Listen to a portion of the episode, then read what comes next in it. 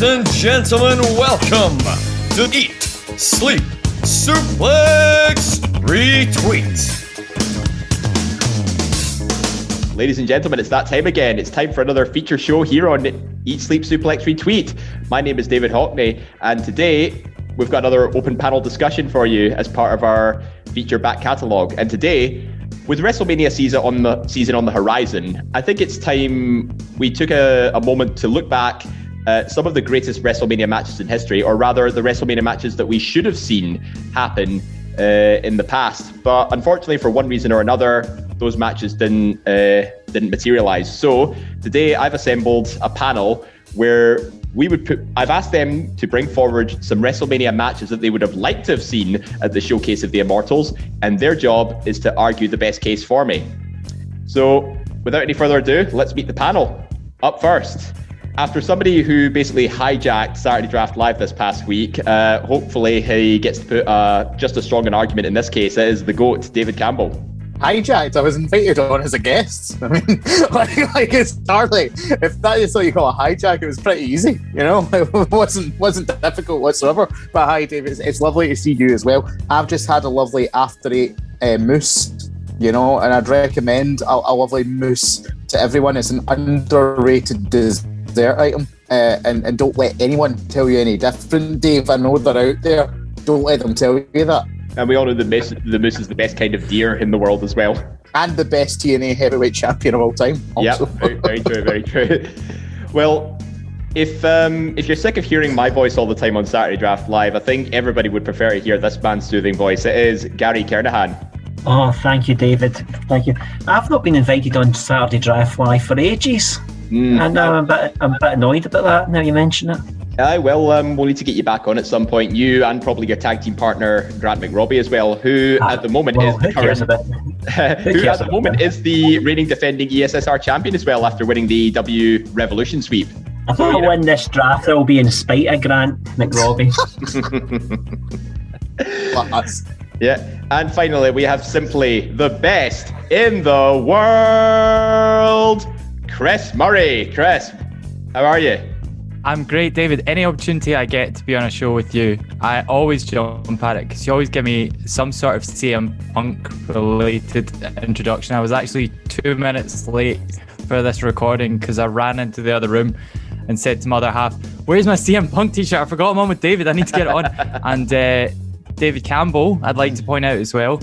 Um, my other half was like, Oh, talk about me in the recording somehow. And I was like, I, I, it's about wrestling. I don't think I'll do that. But you've given me a good way of doing so, and that is that she's a massive fan of the Tesco mousse yogurt. See, it all well. comes back to mousse. I'm telling you.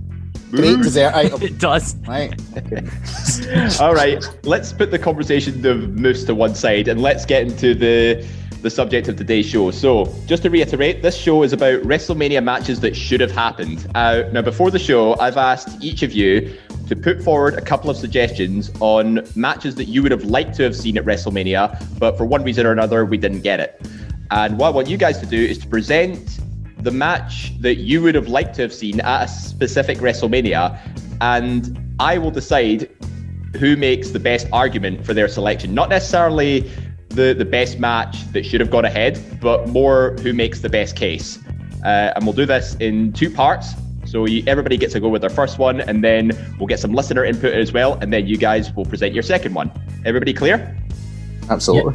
Excellent. So let's, since I introduced you first, Goat, I am going to put you on the spot here and say would you please present your first WrestleMania match that you would have liked to have seen? Just to show you where my brain's at right now, I was frantically trying to work out what year this WrestleMania took place in, forgetting it's in the actual name of the pay per view. Uh, so, anyway, cast your minds back, ladies and gentlemen, to the year 2000. All right, there was no pandemic that I remember. I was four, I don't remember a lot. All right, it was a wonderful time. Wrestling was at its peak. It was it was very popular indeed. However, WrestleMania 2000 has, I'm not going to beat around the bush here, one of the worst WrestleMania main events of all time in the McMahon in every corner elimination fatal four way. It's a rare case of a WrestleMania match that no one asked for. It was a WrestleMania match where the build was focused too heavily on McMahon family drama, which no one wants to see in their product take it over too much. I am not one to advocate for removing Linda McMahon from a wrestling match. I want to make that absolutely clear. If anything, Linda McMahon does her best to save this shambles of a pay per view. All right. But the problem with this uh, Fatal Four Way, and indeed the problem with some of WWF at this time, was it was very car crash TV. Right? They were aiming for chaos, they were aiming for that feel of anarchy. However, I would replace this Fatal Four Way match with a much more cohesive story.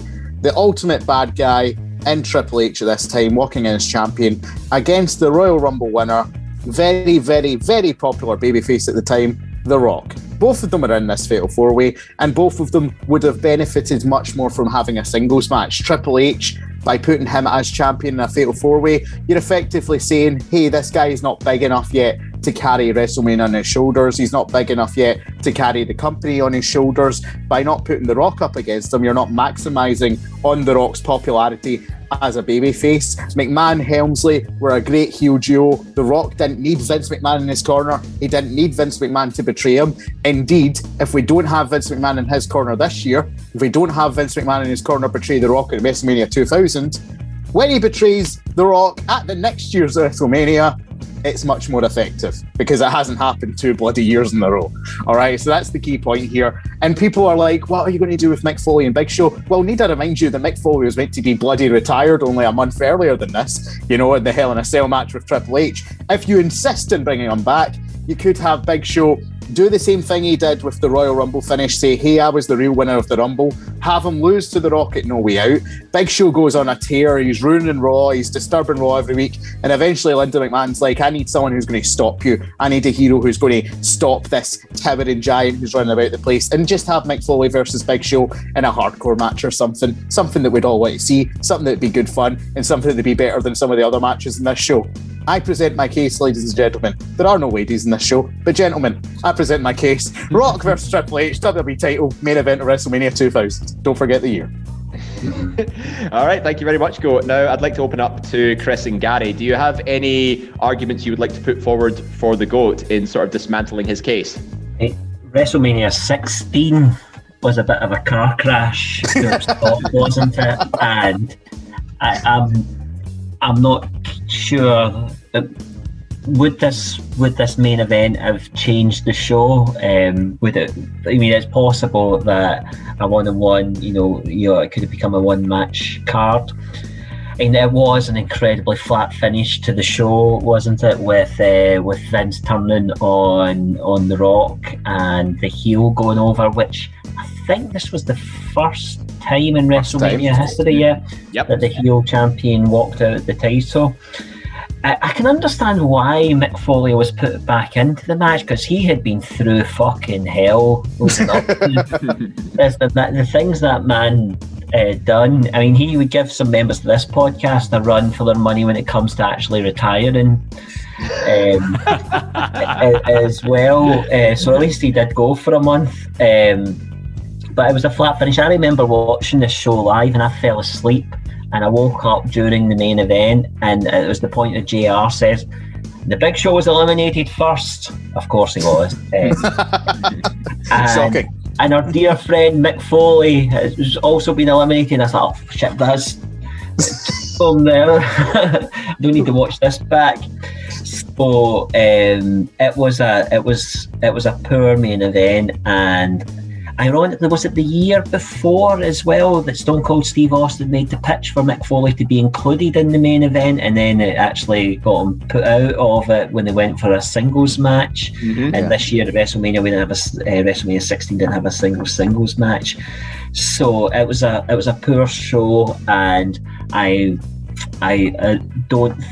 Um, uh, the main event certainly didn't help. So certainly, in my, as far as I'm concerned, the, the, the picture the goat painted would have been a vast improvement than what we got. The Bob Ross of ESSR, ladies and gentlemen. right. Yeah, uh, one thing I would like to say, they, I think the one saving grace of WrestleMania 2000 was, of course, the triangle ladder match between Edge and Christian, the Hardys, and the Dudley Boyz, which is still considered one of the best WrestleMania matches ever in a lot of cases. But um, but yeah, I think you you put a good point that you know the the, the fatal four way is a bit convoluted. Uh, Chris, uh, do you have any additional thoughts on that? Yeah, I, th- I think you're right. I think the other two, they didn't really need to be there. I think Vince seemed sort of forced into this. Um, I'm sure I've read that Big Show was sort of promised a main event when he came to the, the WWF, and they were sort of desperate to level him up to sort of main event level. I know he'd held the belt at this point for a day. Yeah. I think they were desperately trying to like make him better. And I actually watched an interview earlier today which touched on what you were just saying there. Mick Foley explaining that he was supposed to be in the main event at WrestleMania 15 against Austin or against Austin and Rock, and then that got pulled at the last minute. So he said that Vince felt he owed him a WrestleMania main event, which is why he got it at 16. And then as well, Chris Jericho was originally supposed to be in Mick Foley's spot. And if you search, I don't know if this is still true, but I read that if you search for WrestleMania 2000 on the network, the thumbnail still has Chris Jericho in it, which I just Yeah. love. Um, That's amazing. I think we can see that Vince clearly has such a hard on for like family drama at WrestleMania. Mhm. like you had him and Shane, uh, like fighting out in this, and then you had it again at uh, 17, and then Steph and Triple H at WrestleMania 18, and then the Hardys did their thing at WrestleMania 20. It's just like, oh, the family drama. I can't stay away from it. But yeah, this would have made this. The thing is, though, it's very difficult to separate. I think that if you were to take this match away from this Mania and, and just watched it and tried to ignore the sort of family drama and just watch the match, I think that all of that with the heel uh, winning at the end, I don't think it would be that bad. But Yeah. the, the, it, it is it is tarnished by a generally bad WrestleMania. Like one of my friends who's the same age as me, so he's been watching wrestling for a while, had never seen this until within the last year, and he watched it and he was just like, "This doesn't feel like a WrestleMania. It just feels like a house show. Like even the set's quite terrible as well."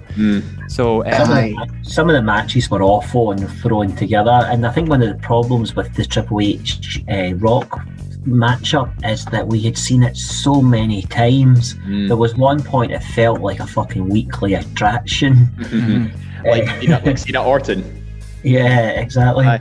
But yeah, that, that's another point I would have put forward to you, Go. Uh, we actually did get The Rock versus Triple H the following month at Backlash. Backlash. Yeah, and we've covered this on Ross's retro reviews before. I've watched the full pay per view, and it was a cracking main event. Like people would Yeah. say that Backlash actually outshone WrestleMania. So my question Yeah. to you is: Would you rather have not just that main event? Like, would you have that Backlash main event as the main event of WrestleMania? Is that Yes. case you're putting forward? Yes, like you've made my point for me. Thank you, Dave. Everything you're saying supports my argument. Yes, it was a cracking main event when we finally got to see Rock versus Triple H go one on one. Listen, those two, Gary Gary says, you know, oh, they, they faced together before. That just means they have not biology. That doesn't mean they have physics. It means they have chemistry, ladies and gentlemen. It means they have chemistry. Rock and Triple H can tell a story uh, together in their sleep, all right, without being able to read or write. Uh, they are that good. They are that dynamic a duo. And the fact of the matter is, we didn't need Vince in this match at all. Uh, Chris makes a good point there that it might have been more palatable actually to have Triple H go over if it was a one-on-one encounter. I don't think that's a bad shout, but what I would say is Rock at WrestleMania, if you look at his main event record, it's not exactly stellar. Like he lost against Austin twice before he finally, you know, beat him at 19, one on one against Cena. I actually think it would have been quite good if Rock and Triple H were to go one on one to have The Rock get the big heroes victory here to dethrone uh, Triple H here, and then you can have Triple H win it back at Backlash and have that story play out between the two of them until you know you get Austin returning until Taker comes back into the etc., etc. You know, so um, yeah, I I just think I've made a perfect pick here, Dave. To be perfectly honest with you. I mean, it's a it's a solid opening argument to say the least, and uh, obviously it was it wasn't the greatest WrestleMania of all time. Hopefully, your arguments made it a little bit better. So let's move on to our, our next match, and I'll turn my attention to you, Gary. So, Gary, what do you have as you as the Mania match that you think should have happened? I'm going way back in time to WrestleMania 8 to um, and actually the story of what should have been the main event of WrestleMania 8 started in August of 1991 on the funeral parlor of all things, all places, which is when Bobby the Brain Heenan uh, came out with the big gold belt and cut a promo about how the real world's champion was coming to WWF. And he talked smack about Hogan and he talked smack about Rowdy Roddy Piper, who was on commentary.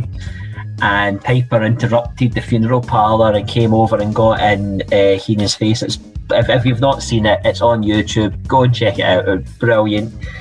Uh, he, ended, he ended up spitting on the big gold belt as well. And the following week, you know, week, week or so later, Ric Flair made his debut on prime time wrestling of all shows. And there's a great bit at the start with Bobby the Brain Heenan is walking through the backstage area and he's nervous and excited about Ric Flair coming and he's shouting at all the stage hands, telling them to do something. Stand up and do something, he shouts at one guy in his way through. Because uh, the real world champion was coming, and Ric Flair's appearance that night. I mean, nobody would be introduced in this way now.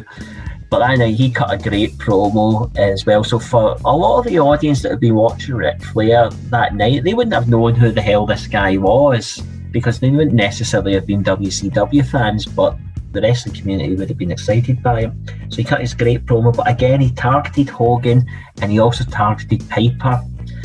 And I thought that was really clever. And I've not seen that sort of debut angle happen. I remember memories of kind of something similar when Chris Jericho debuted. He obviously interrupted The Rock, but then quickly had other sort of people that he was rubbing up against. Then, um, so that that I found that particularly entertaining. And if I'm, I'm going into this backstory a wee bit here because I think it's important for laying the groundwork here.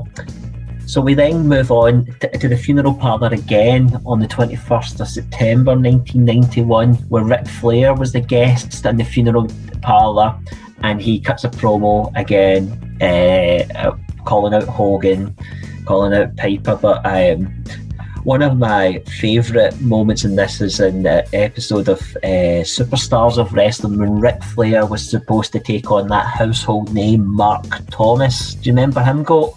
Mark Thomas is a, a dear personal friend, um, yeah. and I wish his family nothing but the best. so the match never never ended up taking place because on the way to the ring, uh, Flair seen Piper in commentary and went over and started slapping him in the back of the head, and they ended up getting physical at one point, and Vince McMahon tries to break it up, and Vince gets hit with a chair, a wooden chair of all things as well. It was brilliant. But the reason I mention this is Ric Flair is coming to wrestling. He had amazing heat, you know, and all he's done so far is cut some promos. Mm. Um, and it was clear here what was going on is he was about to go into a short-term feud with Piper whilst building towards the main the match at WrestleMania 8 and what we were looking at then is an eight-month build this match the face of WCW versus the face of WWF in a dream match there. And Flair continued to be featured quite strongly here at Survivor Series 91 he was the sole survivor and an all-star match, uh, well, largely all star match at Survivor Series. that had Bret Hart, the British Bulldog, Roddy Piper, Teddy DiBiase, Ric Flair, Virgil was there, uh, the Mountie, and the Warlord. Matt so, Thomas. I mean, the last three of them take away from the All Star bit of it, but there was a, a pretty good lineup there he of course won the Royal Rumble that year, and uh, you know an Iron Man effort, the likes of which we hadn't seen uh, before. And actually, in February of that year, WWF announced on television, and they had the graphic and everything made up for Hulk Hogan versus Ric Flair in the main event of WrestleMania 8 but then along the way, you know, the minds were changed and we ended up going with this double main event Psycho Sid or Sid Justice at the time versus Hulk Hogan and Randy Savage versus Ric Flair. Um, she was damaged goods was the angle that ended up coming out of that. Means she was mine's before she was yours, as Ric Flair refers to Miss Elizabeth. Then the school of thought at the time was know, it's largely two arguments that I think exist there. One was Hulk Hogan was leaving to go into Thunder in Paradise, and he didn't, or he, refused to put Ric Flair over. Or the other school of thought is um, that they'd had a house show on apparently eight house shows, um, and the results were a wee bit disappointing, so they decided not to go with that as the main event, and therefore we didn't, you know, I'm not sure what one the truth is. Nobody seems to know. Hogan and Flair tell different stories to it. Um, we never got the match. Uh, we had to wait to 1994 to, I think, Bash of the Beach at WCW. It was Hogan's first feud when arriving at WCW. So, you know, uh, the minute that he arrived there, WCW at least seen the money in that match and went for it straight away. So, for all those reasons, you know, an eight month build, all these seeds that were planted to get there, and then a last minute change of direction meant that Hulk Hogan and Ric Flair were not to, to come together at WrestleMania 8. It's uh, yeah, it's quite a quite an interesting one given you know there were so many changes at the last minute. Um, Go. Do you have uh, do you remember how this mania actually ended? It's uh, it was sort of overshadowed with that infamous Papa Shango botch, and it, Yeah. like, Justice kicking out the leg drop when he Aye. when he shouldn't have. It was the DQ finish, wasn't it? And I think Yeah. um, my first point with all of this w- would have been I think that it would have been more palatable the way things worked out if Ric Flair and Macho Man had finished the pay per view and went on last rather than Hogan and Sid. Um, because Flair and Savage is a dream match in its own for me. You know, they're two work rate guys in an era where work rate wasn't really important. Uh, clearly, it was the longest match in this card as well uh, by quite quite a considerable distance. Um, then Gary already brought up the point about the house show circuit. That is a story that's went around for years, and I think it's Hogan who more peddles that. I'm not one to believe Hulk Hogan about many things, um, so I'm going to, you know, I'm not going to use that as evidence against Gary. The only point I have against it is I do think the way things worked out, like I said, would have been better if the matches had been reversed. But I also agree with what Gary's saying. I think Hulk Hogan and Ric Flair um, at WrestleMania just sounds right. You know, when you look at the pantheon of talents that Hogan main evented against at WrestleMania, Ric Flair would not look out of place in that list whatsoever. In fact, we'd probably be looking at that as one of the most iconic manias of all time because you've got to remember with Hogan and Dave, I what you were saying about the end of this match not being that great. We never really enjoyed Hulk Hogan matches for the matches themselves. We enjoyed them because of the build up. We enjoyed them because of the star power. We enjoyed them because of the spectacle. And Hogan versus Flair undeniably would bring all of those things together uh, and would be a worthy WrestleMania main event. I and Chris, this was the the year that you know Ric Flair also won the Royal Rumble and cut that that now famous uh, "Tear in My Eye" promo. Like, did this truly have all the makings of a potential clash with Hulk Hogan at WrestleMania? Yeah, I I'm still like baffled to this day that this never happened. Like they obviously, as you mentioned, they dabbled in the house tours. When they got to this in WCW, they were both in their 40s, I think, by this point. They did it again in Australia and in TNA, by which point they were all way, way, way, way, way too old. um, WCW wasn't even as big as it would be in later years when the match happened, so it was just a bit wasted the only reason, and I have very little argument against this match happening, the only reason I would argue against it is they did have quite different match styles. Mm-hmm. Like, if you think about it, Hogan was all about defeating the bad guy, and it would normally be in a short match, you know, big leg match over. Flair, on the other hand, was doing the territory match style of like brutal 45 minute matches, blood all over his face, like coming out just on top with like a quick pinfall or figure four at the end of the match the the main thing is I, I wish to convey my support for this match by telling people to watch the funeral parlor segment where they actually come face to face, which I actually watched like 10 minutes before we came on and wrote down Ric Flair's promo because I, I feel like people just didn't speak to Hogan like this at this time. Flair said, You know how long I've had to listen to you talk about the 24 inch pythons? Don't be ashamed of those butterflies you've got rumbling in your stomach because, big man, I just burst that bubble you've been living in, and I'm here on your doorstep with the real World Championship belt. And then he ends it and he briefly and in terrible quality that you can watch on like Daily Motion and things like that. He holds up the WWF Championship in one hand and the WCW belt in his other. And it's absolutely mental. Like the fact that they couldn't cash in on this, like the fact that obviously both men's egos were just too big to do it makes me so mad. but yeah, I'm yeah, wish desperately wish this could have happened because even like I've watched that Bash of the Beach match it is not very good. It does not fill me with the excitement that watching this promo did. So it's a shame. Like it was even set up. Like Ric Flair wins the Rumble, what like with Hogan getting faffed out at the end. Hogan complains that he didn't get a fair shot, and then they fight again at Mania. Hogan beats Flair. Like Hogan would be happy with that. Flair probably wouldn't be, but pay him money till he is. I think we would all just benefit if uh, if that match did happen at the time. So yeah, uh, yeah. Thank you, Gary. That was a, a very good, uh, very good selection there. Now, Chris, your first match uh, for what you would have liked to have seen at WrestleMania. Yeah. Um, now, Gary fought for a match between the two biggest icons in wrestling, and I basically want a match with the other two biggest icons of the sort of modern era. Fister One- and and Matt Thomas. That's right. and Matt Thomas. That's around they, the arc. they are headlining this year's WrestleMania. But um, yeah, I mean, there is one overlap here. I want a match with Hulk Hogan versus Stone Cold Steve Austin at WrestleMania 18 in 2002. The best thing is, is that the run up to WrestleMania 18, almost nothing has to change, and I can I can put this together in four weeks, guys. So if imagine if you'll imagine the NWO still debut at No Way Out 2002. You've got Hall, Nash, and Hollywood Hogan. They do that brilliant promo at the start of the pay per view No Way Out 2002. They give Stone Cold the six pack of beers, which he throws over his shoulder. They still interrupt Stone Cold's title match with Chris Jericho. They still cost him the match. Chris Jericho is still champion. The next night on Raw is four weeks till Mania. So, as happened, Austin complains, gets arrested, and as he's getting taken away, the NWO are like, ha ha ha, look at the state of you. Then later that night, all three guys s- still beat down on the rock, but this time Kevin Nash is driving that big semi truck that runs him over.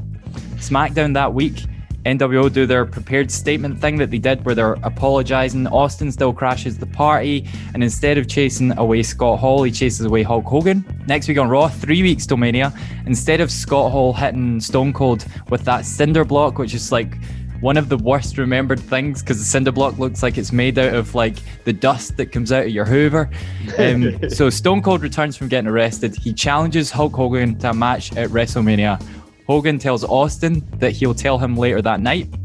Now, Austin gets in the ring after the main event, which in real life he beat Mr. Perfect clean, so that all stays how it did.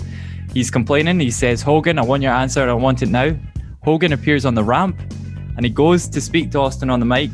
And before he does it, Austin is attacked from behind by Scott Hall and Kevin Nash. Hogan then slowly walks down the ramp towards Austin, gets in the ring, and says, I'm not facing you at WrestleMania. I'm facing you next week on Raw. SmackDown that week, Hogan comes out and he hypes up their match. I don't know if you remember, but from around this time, Hogan went on SmackDown and put out this video package that was his whole career and it looked excellent. So that leads us into the Raw two weeks before Mania. The whole night just centers around Hogan and Austin that night. Austin hits the ring. He does his whole entrance. He's standing in the ring waiting to fight Hogan. And then the NWO appear on the ramp, all three of them. And Hogan says, You're not just facing me tonight, as it's a gauntlet match. You have to beat Scott Hall first, Kevin Nash second, and then you get me. So Stone Cold defeats Scott Hall, but it's very scrappy and he barely gets by him. And then, as a dismantled Austin goes to face Kevin Nash, he's hit by Scott Hall from behind. And just as it looks like Kevin Nash will go to pin Austin, The Rock returns from the car crash, hits the ring, attacks Kevin Nash, helps Austin pin Nash before Scott Hall, Kevin Nash, and The Rock all brawl away from the ring. Austin gets up and bam, this time with a decent looking cinder block. Hulk Hogan hits Austin. He drags him in the ring, doesn't pin him, so the match ends in a no contest. And Hogan says, Your ass is mine at WrestleMania. SmackDown that week, The Rock challenges Kevin Nash. Somehow, that's not my problem. and then the next Raw, six days before Mania, we have the exact same match that happened. The Rock and Stone Cold versus the NWO three on two handicap match. Watched it today, by the way. Really fun match. Um, Hogan only ends up in the match for about 20 seconds against each of The Rock and Austin. Nash and Hall basically do all the work. And then the match finishes the exact same way. Hulk Hogan pins The Rock clean after a big leg. The NWO stand tall over Rock uh, and Austin again, and we're set for Mania. The Rock and Kevin Nash and Stone Cold versus Hulk Hogan.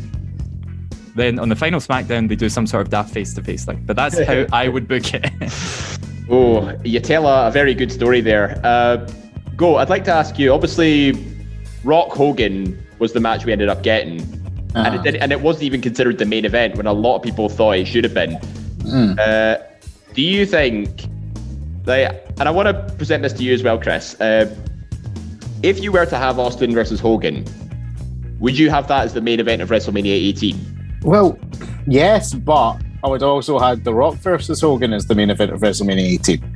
You know, so we're dealing with hypotheticals here to understand, but the thing with Chris's pitch is that it's brilliant. And obviously, it's a tragedy that Austin versus Hogan never ended up happening uh, in a big stage in a WWE ring. It's a match that everyone wanted to see. It's- however, what I would say comparing this to mine and even Gary's is I replaced a bad match with what could have been a good match. Gary replaced two maybe underwhelming matches with a better match. Chris has got a really good match he's putting in place here, but it's replacing one of the most iconic moments in WrestleMania history, which is Rock versus Hogan. And I think therein lies the problem in that we would love to see Hogan versus Austin, two icons of a generation, but equally Rock versus Hogan was that same level. And I think it was a shame that Austin had to face Hall on that night because that's not a WrestleMania match for Austin.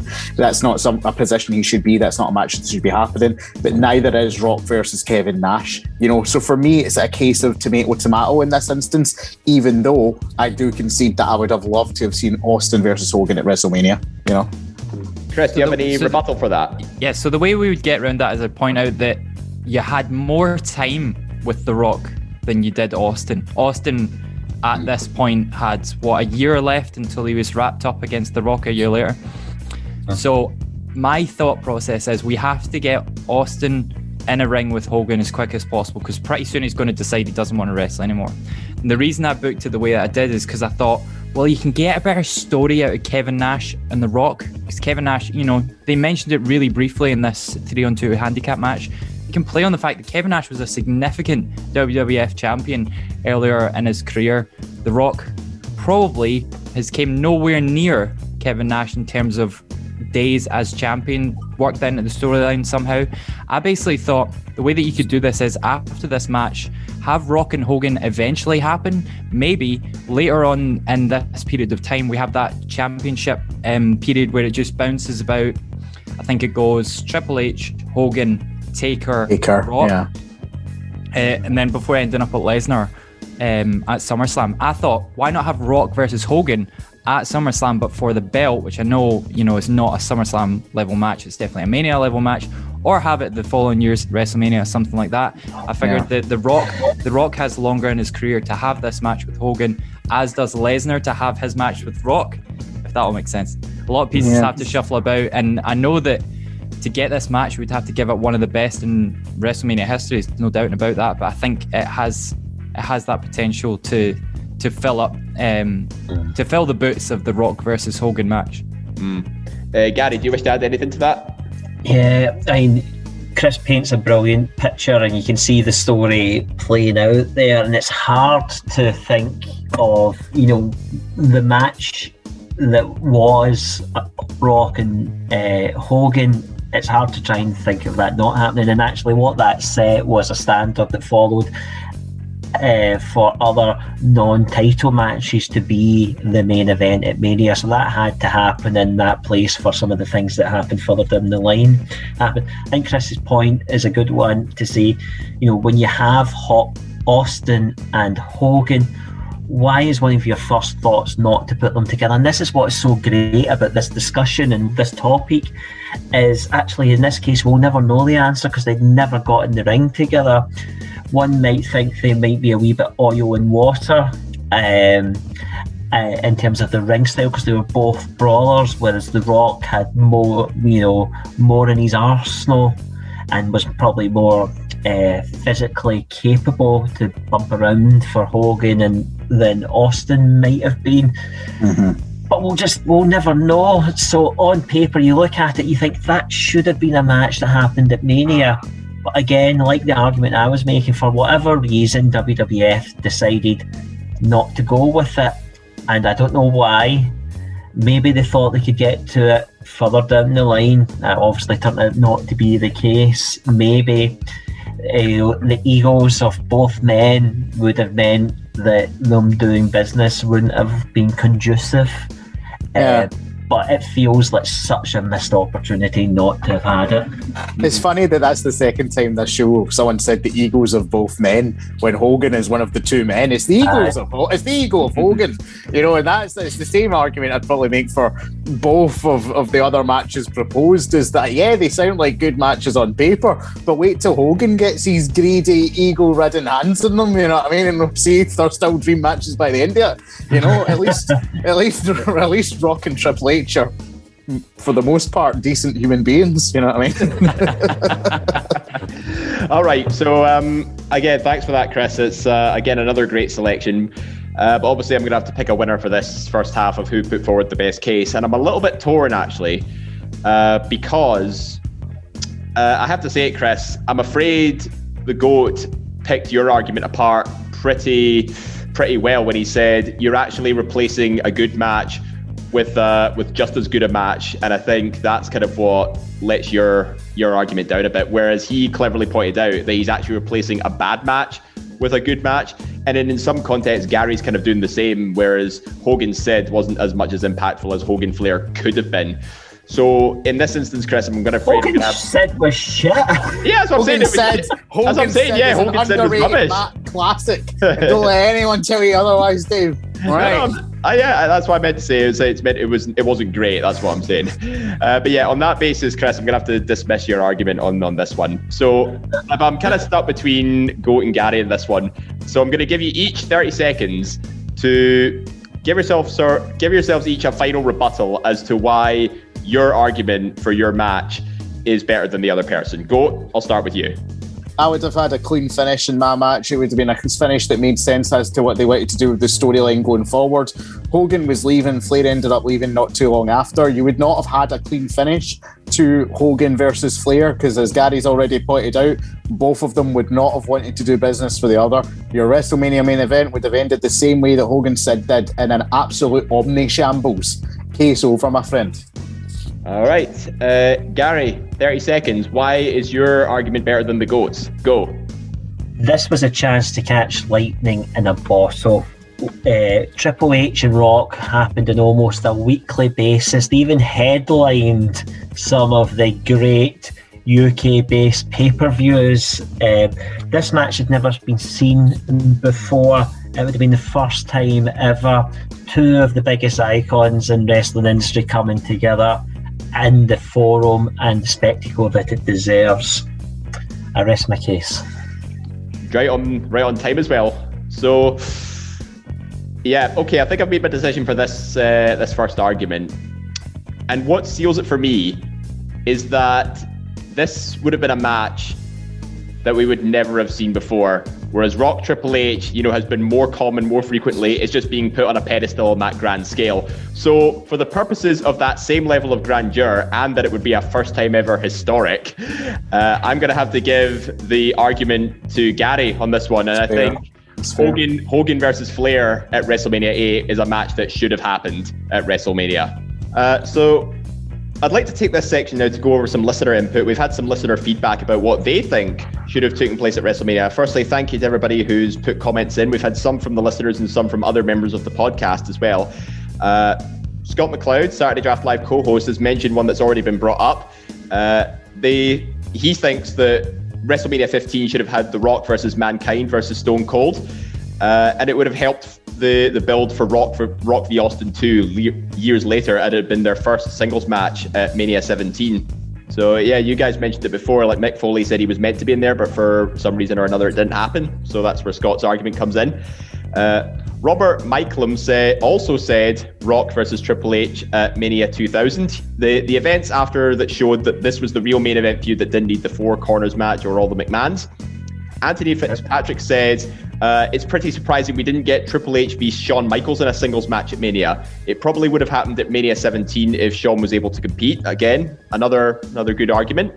Uh, best tag team partner in Saturday Draft Live history, Robert Shaw, also agrees with Gary that Hulk Hogan Flair should have happened at WrestleMania 8. Two biggest names in the business at the time and arguably to this day.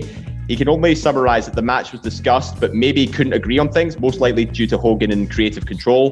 They obviously did do it in WCW, but it's definitely a match that should have happened in, and I quote, McMahon land.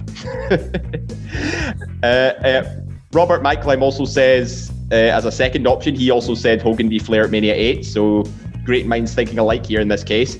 Uh, but one that's actually came up, and I'd like to sort of, you know, open this out to all you guys here. Daniel Campbell, producer of Quiz Showdown and many other of our YouTube content, he's gone with uh, quite an interesting choice of Eddie Guerrero versus Shawn Michaels for the World yeah. Heavyweight Championship at WrestleMania 22. Uh, word is that this was the planned main event before Eddie Guerrero's untimely pla- untimely passing. Uh, but instead, we obviously get Shawn Michaels versus Vince McMahon in a street fight or a no holds barred match, something similar. And then the World Heavyweight Championship was in the Angle Orton Mysterio triple threat. So, uh, Chris, I'd like to start with you. What do you think it would have meant for WrestleMania 22 had we been able to see Eddie Guerrero versus Shawn Michaels in a world title match? Yeah, I think if I mean you mentioned at the top of the show that this was a bit like the Attitude Era MVP show, and I made my argument that night for Eddie Guerrero being one of the Attitude Era MVPs. I think this is the most difficult match to argue against because there's absolutely no reason that it wouldn't have happened. I wrote in my notes I'm just fully supporting of this match. The only thing that wouldn't have happened would have been Shawn Michaels versus Vince that was a, just a you know classic Vince brawl. I mean, it did lead to the reformation of DX, kind of, because that's where the first crotch chop came in. Mm-hmm. But it just, uh, I mean, Shawn Michaels and Vince could have happened at any Mania before that one or after that one, so there was no need for that match to happen then. Uh, I don't know if it would would have been good enough to main event but I think it would have been phenomenal. And I'm very sad that it never got to happen. I actually, before we came on tonight as well, also watched Shawn Michaels' sort of parting words to Eddie Guerrero, where he said that they were both born again Christians. They never got to wrestle together, but they shared a quite close friendship towards the end of Eddie Guerrero's life, and that they would wrestle on the, the actual grandest stage of them all. And I, it made me a bit emotional. It's such a shame that this, never got to happen. They, they would have worked so well together. They have such, uh, two both have brilliant styles that would have worked really well together. Mm-hmm. Yeah, go. It's actually common knowledge that Eddie Guerrero was actually planned to win the World Heavyweight Championship from Batista. Literally, I think it was the week before before he passed away, and that he would carry the title through Survivor Series and all the way to to WrestleMania, so that Batista could deal with the uh, with uh, recovering from injury. Uh, do you reckon if that booking were to happen all the way to Mania, do you think Shawn Michaels could have actually won his third Royal Rumble that year? Yes, uh, very much so. Um, listen, it's, this was the first WrestleMania I ever watched uh, as a fan. Uh, it was WrestleMania 22, so I'm fond of the uh, the matches that Chris brought up. I'll think the Vince versus Shawn match is actually quite an underrated uh, little holds barred match in that card, and it's really well about his world title reign. But I think the triple threat did elevate Mysterio uh, to a main event status he never had. You know, it led to him being a bigger star internationally uh, than he probably ever would have been had that not happened. Having said that, you bring up the matter of main event. I think Cena versus Triple H would still have main evented anyway. Uh, like Chris said, Guerrero versus Michaels is nothing short. A dream match gets thrown around a lot, but it's nothing short of a dream match. Any of those two could have played heel or babyface. Uh, any of those two could have walked out with the the championship, and it wouldn't have damaged the other. They were two perfect wrestlers um, who I'm huge fans of. And like Chris said, there's not many negatives that you can put on a match like this. Um, I would have just really enjoyed to see it as a fan. Mm-hmm. Yeah, and Gary, I think Goat sort of echoes all our thoughts on this, but uh, had this match happened, you know, as it probably should have done before, you know, unfortunate, unfortunate circumstances. Uh, do you think this match could have possibly gone down as the greatest match of all time that never happened? Oh, it's hard to argue against that. I mean, who wouldn't want to see this match? And we know that the two of them would have would have tore tore the house down. They would have pulled out all the stops to have a great a great match. Um, and if they had the story going into it as well, the title on the line. I mean, what what could have been? Who, I mean, who wouldn't have wanted to see this match? Mm-hmm. I did have some spots that I thought of uh, that just to paint a picture for us all. Uh, imagine Michaels going for the sweet chin music and the ref's down. Eddie just counters with a big low blow when the referee can't see it. That'd be amazing. Imagine he hits two of the three amigos, but before he can swivel, swivel up for the last one, Shawn Michaels just does a kip up. Uh, and Eddie Guerrero just looks at him like, what the hell? And what a finish it would be if Guerrero went for the frog splash, but out of midair, Michaels manages to get up and hit Sweet Chin music for the victory. Oh, You know, like the the Shelton spot. Kind of like the Shelton spot. Yeah, that's the type of things we could have seen, man, and it would have been oh. it Oh. would have been absolutely fantastic. Can you imagine those two characters going at it as well? Like the old lie, cheat, and steal if he tries that at WrestleMania. Like the audience would be up in arms with it. Yeah. Uh, I'd add as be well, if you look at the sort of matches you got between Shawn Michaels and Kurt Angle and Eddie Guerrero and Kurt Angle and basically the combination of all those and just how when you get these technical wrestlers in the ring together, it just works out so well. It's- yeah, I think I think David, you might be right. I think this might be the the match that it was definitely the one that could have like came closest to happening. Mm, Definitely a massive shame that it didn't. Yep.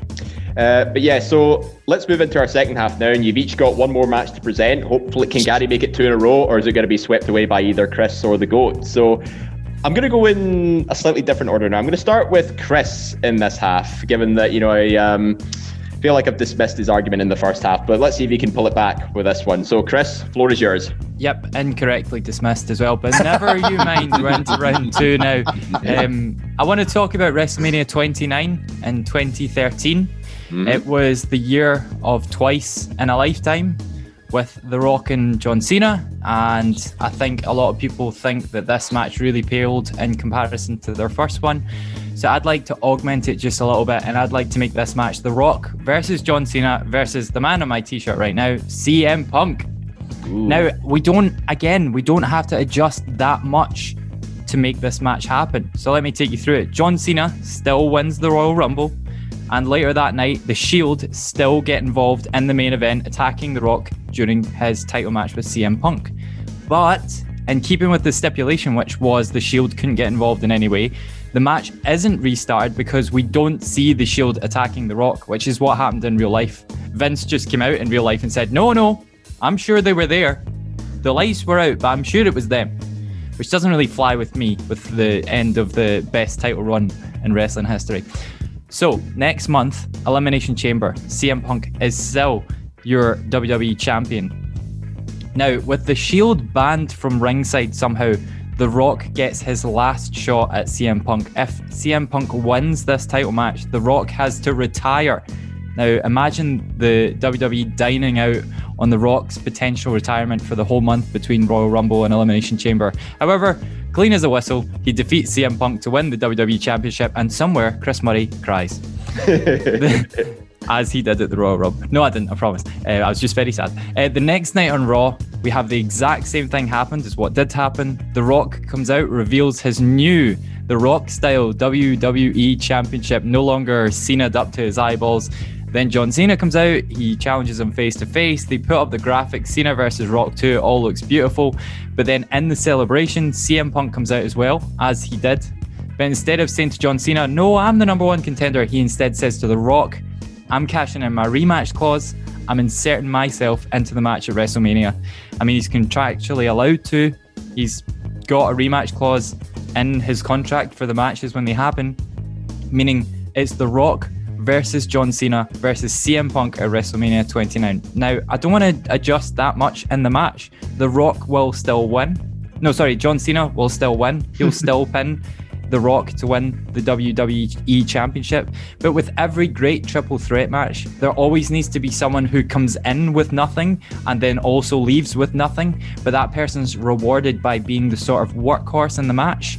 If you look at Chris Benoit, Triple H, and Shawn Michaels at WrestleMania 20, uh, when Benoit beats Triple H for the belt, Shawn Michaels do- does a lot of the work in the match. He does that amazing moonsault off top rope that just looked brilliant. Then, if you look at another one of the best triple threats of all time, The Rock versus Kurt Angle versus The Undertaker. The Rock beats The Undertaker for the belt, but again, Kurt Angle's your workhorse. So in this one, CM Punk goes in without the belt. He leaves without the belt as well, but he carries The Rock and John Cena to the best main event possible. The Rock's body literally failed him in this match in real life, and we almost never seen him again. So instead, John Cena pins The Rock, and the wrestling world continues exactly as it did to this day. Maybe, even just maybe, CM Punk doesn't walk away from the WWE in disgust because he finally got the WrestleMania main event that he felt he so earned. So that's my argument. Uh, it's a very, very solid argument. One glaring question that I have about your WrestleMania booking is the what was deemed to be the best match that night was Undertaker versus CM Punk. Who would you have facing the Undertaker instead? Well, see, that's the thing. The Undertaker around this time had the op- like he was sort of in that place where he could face anybody and he could probably have a good match with them. And I don't have issue with CM Punk versus the Undertaker such because, as you said, it was a really good match. But I have an issue with the fact that do you remember how he won? How like he earned that match? It was just like a a four way to face the Undertaker match, which I thought was a wee bit weird, and I'd kind of like that to be stricken from the wrestling history. So I, I don't know who I'd have, uh, but you know, I don't need to rebook the whole Mania. I just need to rebook the match that I want to change. Yeah, I would. I would actually help Chris out with that. There, um, I think you solve one problem with another. Uh, to quote Hamilton, um, and you take Chris Jericho out of a match he wasn't happy to be in against Fandango, and we have Undertaker versus Jericho at Mania, which would have been just as good, probably. Yeah, because I'm sure I actually read something recently. It was in one of these wrestling historian websites that said that Chris Jericho and Undertaker faced each other on SmackDown, I think around 2008 ish, Yeah. the first time ever. And they both were like, this is amazing. So they would have loved the idea of working with each other at that Mania, I'm sure. Yeah, and listen, Dave, I can't. There's. I just need to hope that in this half that I make a really good argument for a really good match because there's not much that I can say against Chris's because I 100% agree with him. I think that that second match between Rock and Cena was basically the first. Um, it's a finisher fest. It's not anything special. It was hard to get excited about it. One of the most underwhelming manias of all time. Punk at this time was red hot. The fans would have found it more palatable him losing to The Rock if we knew that he was going to main event. It's undeniably would have made for a better match. I'm happy he said that Cena still went over by pinning The Rock because that sets up several storyline possibilities down the road. Like I said, you can put Jericho in that spot against Undertaker, um, and we would be absolutely fine with that. It would all absolutely be sound. Yeah, it's a great pitch, and it, I would also predict it probably would have led to Punk not walking out of the WWE uh, when he did. And we wouldn't have, we as the, the wrestling fans wouldn't have to put up with that massive lie that was once in a lifetime. Yeah. Exactly. Yeah. You know? Okay. Uh, well, uh, that's excellent, Chris. And I have to say, uh, a part of me did want that match to happen myself. So I think you, I think you're sort of tugging at my heartstrings here with that one. I think I'd never really considered it until CM Punk literally just came out and was like, and I really wanted this match to happen. And I was like, oh, yeah, so did I. Made sense. Made sense. All right. So, uh, Goat, uh, what's your second match for what should have happened? cast your mind back to 2018. There was no pandemic. Wrestling was at a hot streak. Everyone was happy, you know, etc., etc., etc. Um, but there were two people who were very much not happy, and there were two people who were very much not being used to the fullest potential on the WWE roster. And I am, of course, talking about Sasha Banks and Bayley. Let's go back to the Elimination Chamber of that year, the first ever women's Elimination Chamber. Gets down to the final three. It's Alexa Bliss, it's Sasha Banks and Bayley. Uh, and Sasha Banks decides that she is Scar from The Lion King and decides to push Bayley off of the pod. Long live the king, etc., etc. Uh, sing "Be Prepared" in your best, you know, uh, voice that you can. Um, but following that, Dave, if you go to Sasha Banks' Wikipedia, as I did today, there's not much. like, there's not much there. They actually just leave out a huge, huge chunk till June, till WWE decides to actually do something that story that they set up at the Elimination Chamber. They did not do anything except put them into a pre-show battle royal, which neither of them ended up winning. That is wasted potential. That is a waste of your talent. That is a waste of a good story, and it is a waste of a good match. With Chris, he's talking about Punk. He had a good match against Undertaker. These two ladies were not given the chance to have a good match against anyone because they were put into a multi man scenario. You had the seeds there. I don't need to do booking. The booking was done for me, and they dropped the ball. Sasha versus Bayley speaks for itself. It's been a good match every single time it's happened.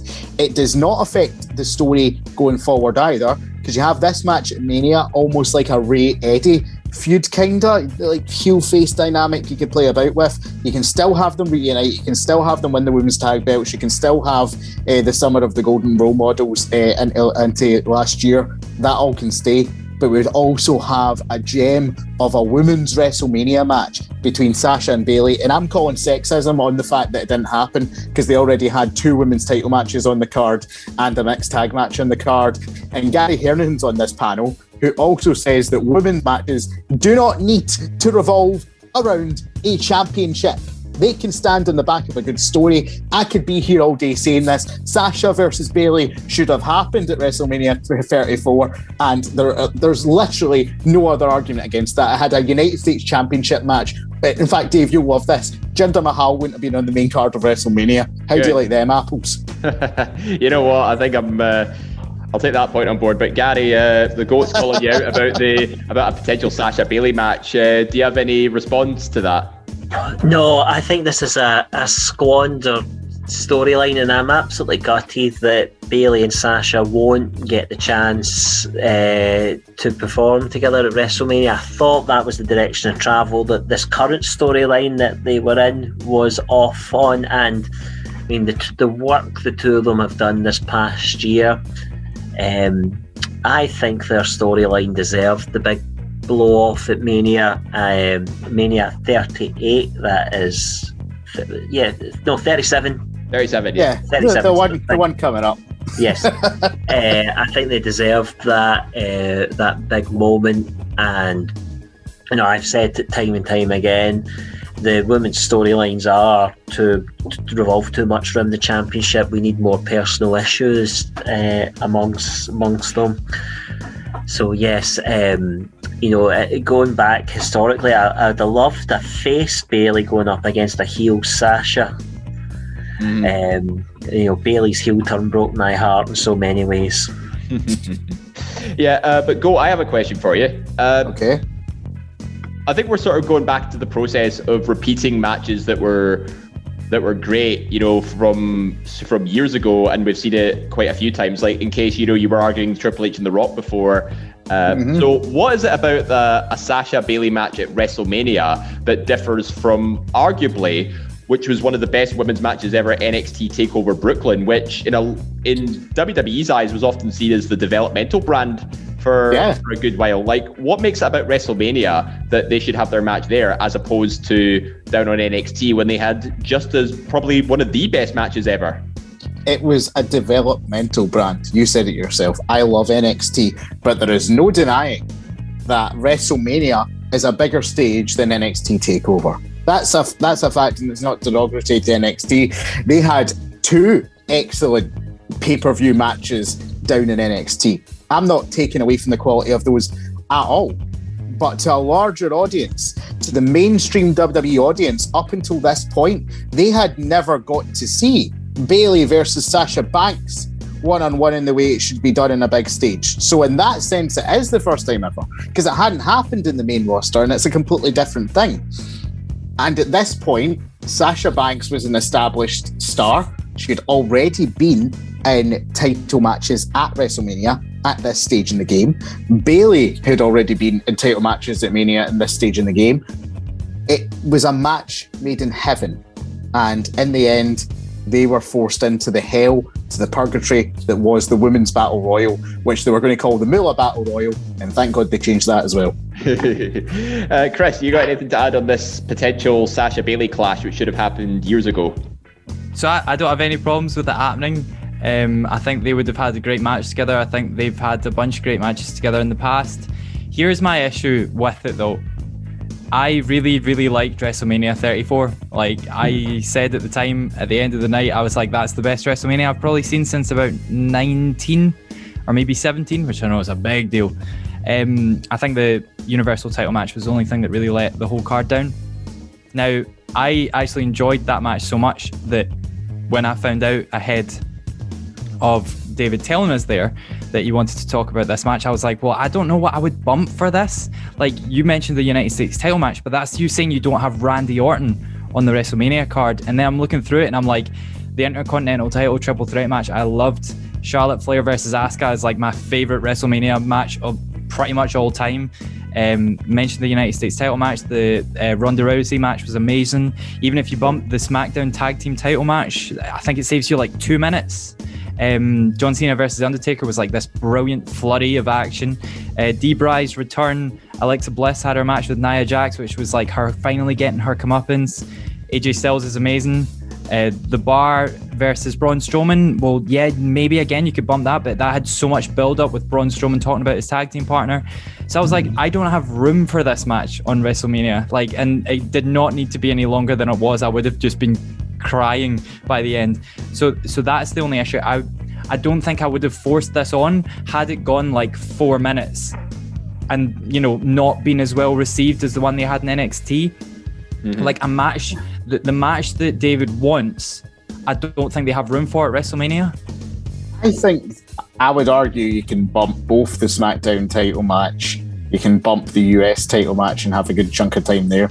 You're talking about Randy Orton not being at WrestleMania, but at the end of the day, what was Randy Orton in 2018? You know, Randy Orton's done a good job of rebuilding himself since then, but this might have been the kick up the backside he needed maybe a bit earlier uh, to start performing at a higher level.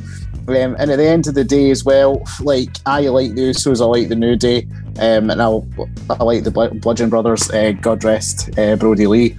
Um, however, the, it that was not a WrestleMania match to me either. I'm sorry. Um, Sasha versus Bayley. those are both bigger stars than any of the aforementioned names that I've said there in 2018, if we're talking about the context of the time. Yeah, fair play, fair play. Now we're a little bit pressed for time, so I'm going to get Gary to uh, give us his second match, and it is uh, a revision of what is considered to be an absolute classic uh, one match show, one match WrestleMania. Gary. Absolutely. Mine's is uh, the rematch that should have happened at WrestleMania 13, the rematch from WrestleMania 12, the Iron Man match that was Bret the Hitman Hart and Shawn Michaels at WrestleMania 12. Now, the story was um, that this was the plan, this was the destination. Bret would put Shawn over at Mania, and Bret would go away for a period of time and come back. He would go into the program with Stone Cold Steve Austin that that he did have. Bret would have this bit more of a edge to his character, which we did see, and he would be annoyed with Shawn Michaels. The story was written there for him, um, but Shawn got injured. Quote unquote. Um, yes, if you believe the story, um, believe him which meant he was not able to compete at WrestleMania 13, and then the plans were changed. The WrestleMania 13 is another one that's not particularly well regarded. I think even WWF uh, management themselves admit that this was a show they didn't really know what to do with. Um, and now I know it's hard to be angry that we didn't get Bret and Shawn where we did get Bret and Stone Cold, which was an absolute classic. Um, I think the story here, you know, lends itself to it. You know, Bret said in an Inside the Ropes live show that you know he would come back with a chip on his shoulder. He'd be angry at Shawn for not being a good role model, and they'd have a finish. And the finish he laid out was kind of reminiscent of WrestleMania 12. Shawn would be tuning up to do a sweet chin music, and Bret would catch his foot along the way and be able to then sweep him down and put him into a submission hold and win the match.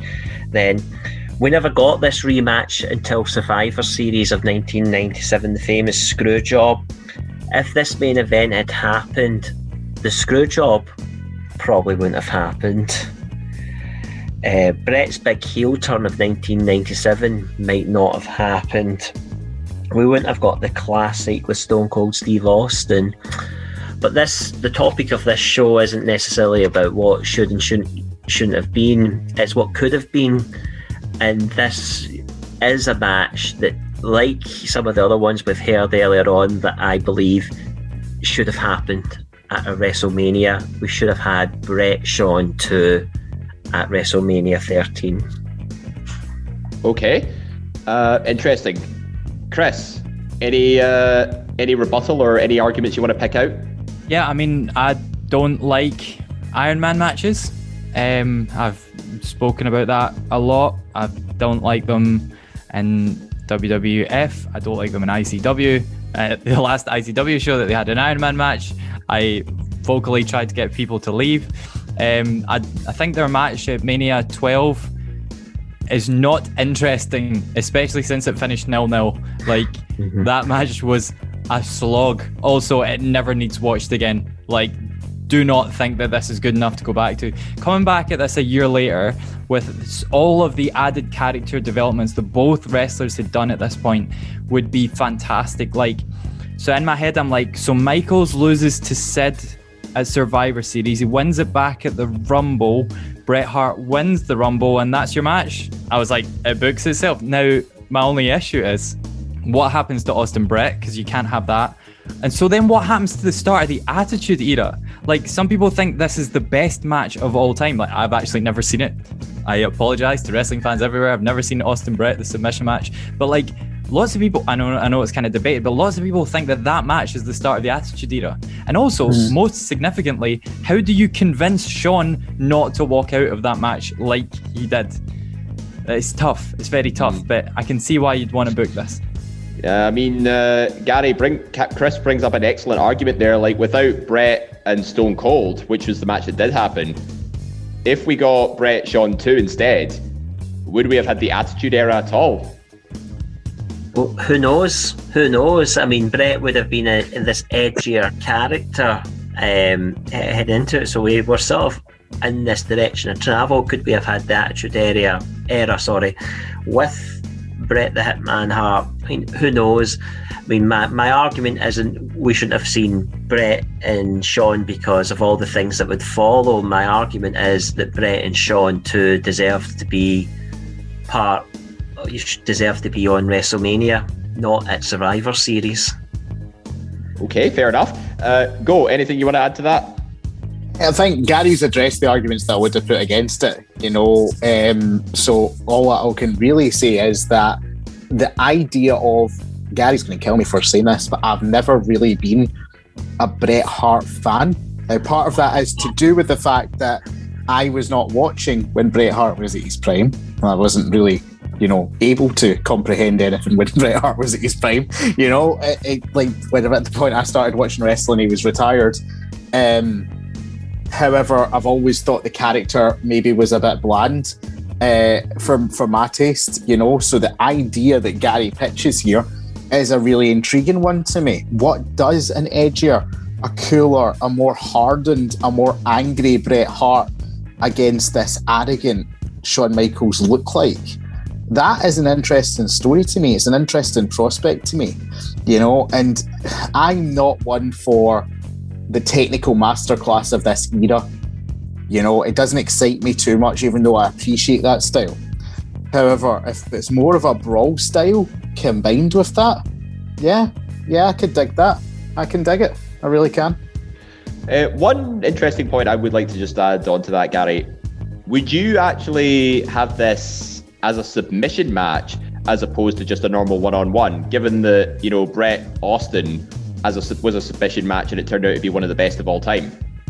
Yeah, if I was booking, I'd book it as a singles match. I think the year before they'd done the Iron Man match, I think it needed another stipulation to it. Bret, when he was telling the story, did sell the, fin- the submission finish to it. Now, submission finishes were not all that common back back then either. I would have booked it just as a straightforward singles match, but I mean, the story that Bret tells with it, you know, if that was the angle they were going to go, and then a submission match would have been logical. And would this just been a, a grudge match, not for the title or anything? Uh, no, I think the story, the the idea was it would be a title match, and Bret would get the title back. Shawn would have went into Mania, and if it hadn't been for the injury, he'd have went in as the champion. Yeah. Okay, great stuff. So again, same as before, I'm going to give each of you 30 seconds to give yourself one final closing argument as to say why your selection is the best argument for a Mania match that should have happened. Uh, we'll start with you, Chris. Go. Um, so I'll only argue for CM Punk's addition to the match because I think the reason The Rock uh, and Cena having a match sort of explains itself. But John Cena, ca- uh, sorry, CM Punk carried the company for over a year. Why not reward him with this match? And it would have made the fans even happier. All right, 10 seconds to spare there. So making the making a quick argument there. Right, goat. Sasha versus Bayley were given nothing to do at WrestleMania 34. That is the biggest crime here. CM Punk still got to wrestle The Undertaker. Bret Start still uh, Start Bret Hart still had a technic a great classic against Stone Cold Steve Austin. Sasha versus Bayley would have been something to fill a void at WrestleMania and only improve upon an excellent event in replacement of utter filler. Easy for me to say. All right, and finally, Gary, why should we? Why do we think Bret versus uh, HBK2 is the match we should have seen? Mr. WrestleMania versus the best there is, the best there was, the best there ever will be. They um, have all the traits, all the tools that you could ever need to have a classic WrestleMania match, but this time they have a cracking story to tell as well. Mm-hmm. Yep. So there we go. That's your arguments for the second half. So, and I have to admit, I think this one, this round is definitely a lot more competitive. So, here's uh, here's my thoughts on it. And I think this is where one of your arguments is actually put up against the wall here because WrestleMania 34 was a very stacked WrestleMania card, and a lot of it did, a lot of matches did happen in quite a short space of time. But I don't know if it's worth bumping off so many of those short matches for the purposes of one singular match. I mean, I did see it's been, two. a, it's been it's been a yeah, like I said, a couple of matches. So it's you, you're you're having to take out a lot, and it's, you even said yourself it's quite difficult to decide which two to take out. So there's no. No, I take out the no. I said the US title match and the SmackDown Tag Team title match. I was very clear on which two I'd take out. Okay, okay. Might have to think on that a bit more. Uh, Gary, I think you made a very good case for saying that the storyline is a much more edgier and a lot more personal between Bret and Shawn, and the story's there from the year prior. Whether I'd be keen on seeing the same same match two years in a row at WrestleMania, though, I think it sort of dampens the it sort of dampens the the uniqueness and the speciality of it, you know, because when we see things as once in a lifetime, as say from the previous uh, from Chris's argument, I think that might just tone it down a little bit more than it should do. Chris, I think you could have hammered your point home a lot more for this triple threat match. But what I do appreciate about your argument is is you only made a very minor change to that WrestleMania card, and it made it sound so much better. So it's a it's a really really tough one to sort of decide between these these three. But I think for the sheer follow-on impact, i.e., what could have happened later on, I think there's a lot more that probably couldn't have happened had this match took place. And it's for that reason I am going to award this match, the match that should have happened, is at WrestleMania 29. The Rock versus Cena versus Punk. Yeah, So, Chris, you Fair. win this. You win the second half argument. It was the fact Yes. that you know you, you you said it quite clearly. Punk would have gotten his WrestleMania main event that he clamored for so much. Undertaker could have faced anybody. Undertaker couldn't have even been on the match in the card at all. And who knows? Maybe CM Punk could have stuck around. And can you imagine the possibilities if he did stick around? And imagine The Rock's body didn't explode. And imagine like he was back at like Backlash Yeah. or something like that. Well, listen, fair Fighting play. Dean Ambrose. Yeah, fair play to uh, Gary and Go. You know, those were some two very, very solid arguments for two great matches. And to be honest, I think I would have happy to see either of those as well. But for the purposes Yeah. of putting forward the best case, I have to give it to Chris on this. Yeah, yeah. I don't need your validation there. It's uh, but anyway, that's been our show of two halves on WrestleMania matches that should have happened. Uh, so, firstly, thank you to our listeners for putting all your suggestions in. It made for some excellent conversation. And I also want to thank my three panelists for their presentations today. Firstly, the GOAT, David Campbell. Yeah, didn't win this, but I'll win this season of the draft. Uh, so who's laughing now? Bitches.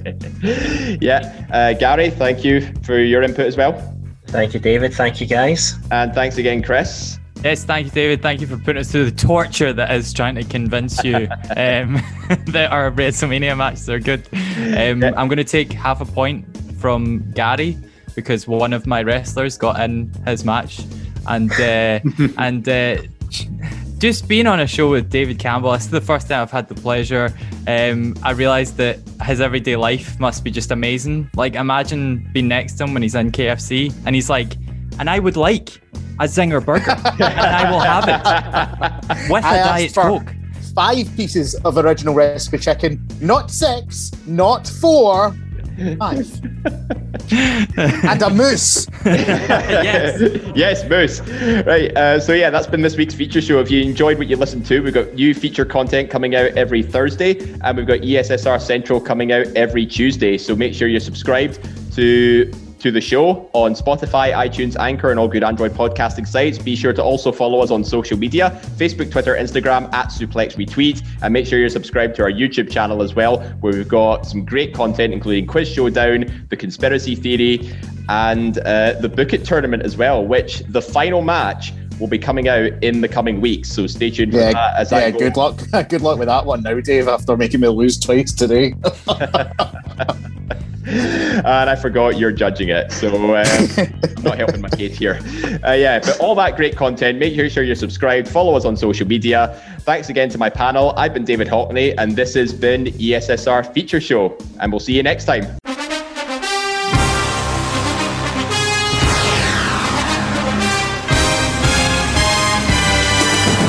Hello, I am Jack Graham, I am Scott McLeod. And I'm David Hockney. and you can catch us hosting one of the greatest shows in the history of podcasts, Saturday Draft Live. You can tune in every Saturday to find out who on the ESSR has the best chance of winning the current season of our fantasy draft. As always, you can catch Saturday Draft live on all good podcasting platforms.